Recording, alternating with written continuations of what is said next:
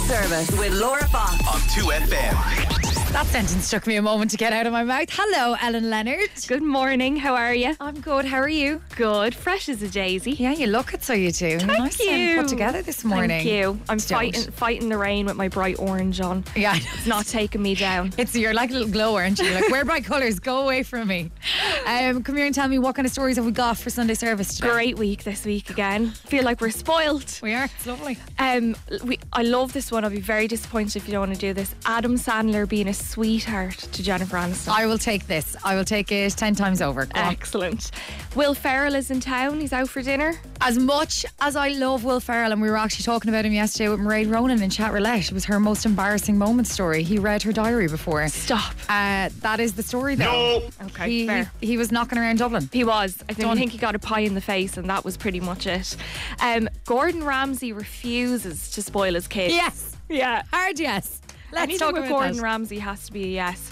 Um, John Fury, a brawl at the latest press conference. Is that not Is kind that of what you? those things are supposed to be? No. Okay, fair enough. Um, Kevin Hart, he's put himself in a wheelchair. Hard yes. Yay! Hard yes. Okay, excellent. And then last one now, which I this is I always save the last one for you. I don't feel like you've a choice, but there there's a Fyre Fest 2.0. There isn't. There is. There couldn't be. Yeah. You're joking. No. Oh god. Yeah, we have to talk about that. Yeah, excellent. Okay, let's kick it off with some good news today. Give me the Adam Sandler and Jennifer Aniston story, please. this is just a lo- lovely way to start your Sunday morning. So obviously Adam Sandler, lovely guy. We've always liked him. He's never been caught up in anything, you know. Unproblematic king. Yeah, totally. Just exactly as you expect him to be. But now he's just even nicer because he sends Jennifer Aniston flowers every Mother's Day due to her issues getting pregnant. So Jennifer Aniston came out, I think it was in the last year or two and did a big interview with the Wall Street Journal. Um, and she basically opened up about her issues with fertility. And she, it was actually December last year, and she was like, I've tried and I've tried, and I can take some comfort in knowing that I've done everything I can and it's not meant to be for me. And I wouldn't be who I am today if it wasn't for all these struggles, um, which is a great way for her to look at it. She's obviously been through so much heartache. But Adam Sandler and his wife, every Mother's Day, because he's the best pal anyone could ask for, sends her flowers so she knows that she's important today as well. And I just So thought that was the nicest story. And obviously, they're in Murder Mystery 1 and 2, which I loved on Netflix. And you can tell when they're, they're they just act like the best of pals on screen. Um, but I think it just ties into that whole conversation as well about like that she felt the need that she even had to come out and talk about that. Well, let's be honest. point. When you think of Jennifer Aniston, you think of the the press narrative for years that Brad Pitt left her Mm-hmm. and started a family with Angelina Jolie, and then she never got that chance. And it was always a speculation whenever she got into a relationship with somebody else: Will she have a baby? Won't she have a baby? Is she pregnant? Is she trying? Is she? I mean, there was the rumors of her going for adoption. There was rumors of her getting help Mm-hmm. the entire time. I just think, look, anyone who has been through like any issues with fertility at all know how heart wrenching it is. Yeah. But also to have an entire conversation happening around you on top of everything is just That I- it's just it's with. so heartbreaking. It's like um, and we're so gone past well I thought we were anyway, gone past the point of speculating yeah, and, asking don't even go there unless you're told. but people still do. People will still ask the question of, you know, oh, Any ba- plans? Any plans? You know, any plans for a baby? Time for you now to be And it's just, all that. Yeah, it's all that. And you just look whether it's people's choice to have children or not have children. That's a separate issue. But you just don't know what somebody could be going through in that current moment. And I think everybody can agree on that. I Mm-hmm. Don't think that that's too woke for anybody to actually agree not. on. It is one of those things. And like that, she was like, it wasn't for a lack of trying. Like I did the Chinese teas, I did the Yeah. IVF, I did everything. Now leave me alone. So we could all just take a page out of Adam Sandler's book and be a little more. Well, kind. it's a sweet gesture. Yeah. So th- this is what we're taking from it. Is just that sweet gesture, and we love that on a Sunday morning. Okay, our next story today. What are we talking about? Oh, I think I know this. Are we gonna? Are we gonna? Get, let's get straight into Kevin Hart. Kevin Hart. so I was scrolling through my Instagram casually and I was like, geez, there's Kevin Hart. Haven't seen him in a while. Well, he said he is the dumbest man alive because he's landed himself in a wheelchair. So he was basically trying to do, and I quote, some young man stuff. Hang on. Let Kevin Hart listen to the pain in him right now. Ladies and gentlemen, the age 40 is real. To all my men, women out there that are 40 years old and above, uh, it's not a game. Respect that age. Respect that age. Or that age will will make you respect it. I was just forced to respect it. I'm in a wheelchair. Why? Well, because I tried to jump out there, tried to go out there and do some young uh, some young man stuff, and I was told to sit my ass down. Honestly. So what Sit my happened? ass down. So him and his pal, um, he actually Stevan Ridley. He's a former NFL running back. So where Kevin, he was half the height of him. So which means I assume half the leg length as well. I don't know what he thought he was doing, but they raced after a night out together. And another one of their friends that was there, I think his name is Ron Everline or something. He put up the actual video, which I watched on repeat, and I laughed. He actually was doing really well for the first couple of seconds, but you can see in the video the moment I think was like everything just tore from the waist down on him. Now it sounds savage, like he's in bits, and you can just see it in his eyes. He's like, "No, what have I done?" But his friend posted on his Instagram, and I laughed. He goes, "You wrote your mouth wrote a check your ass couldn't cash," and I laughed. So they've no sympathy for him at all. But he is in a wheelchair for the foreseeable future until everything patches itself up again. But I will say, right, not to be like ageist or anything at all. Um, I think it was like the Runner's World came out and they were like, Kevin, not gonna lie, it's nothing to do with you being in your 40s. I bet you you just didn't warm up. And I would say that is probably correct because it was just after a night out. I obviously don't know what it's like to be in your forties, my thirties, but my my mind still thinks that I'm in my early twenties, where you can just give everything a lash. you know what I mean? Where you don't really have to mind yourself Yeah. too much. You're like, I'm able for that. That's no problem at all. I work out all the time, um, but this week I put my back out cleaning the bathtub. No. I bent over a bit too abruptly. And oh, I Oh, that's couldn't bad. I couldn't get back up again. Ellen, like I'm sitting a bit wonky here today. I am booked in with the chiropractor tomorrow. Oh no. Because I haven't stretched. That's hitting you a lot sooner than I thought it was gonna. Who are you telling? Sunday service with Laura Fox. on 2FM. Yes, I'm joined in studio by the one and only, the gorgeous, fabulous Miss Ellen Leonard, our culture vulture. She does a roundup of all the best celebrity stories of the week, celebrity gossip stories. Let's be completely realistic, and we just like to enjoy them. This one I am thoroughly into. Shoot. So Gordon Ramsay has refused to let his kids fly first class with him, right? So we're going to get into this. He's five kids and their age range is from 25 to 4. And he's basically decided, like, and he's always been strict on them now, in fairness, because he wants them to work hard and he doesn't want them to be spoiled.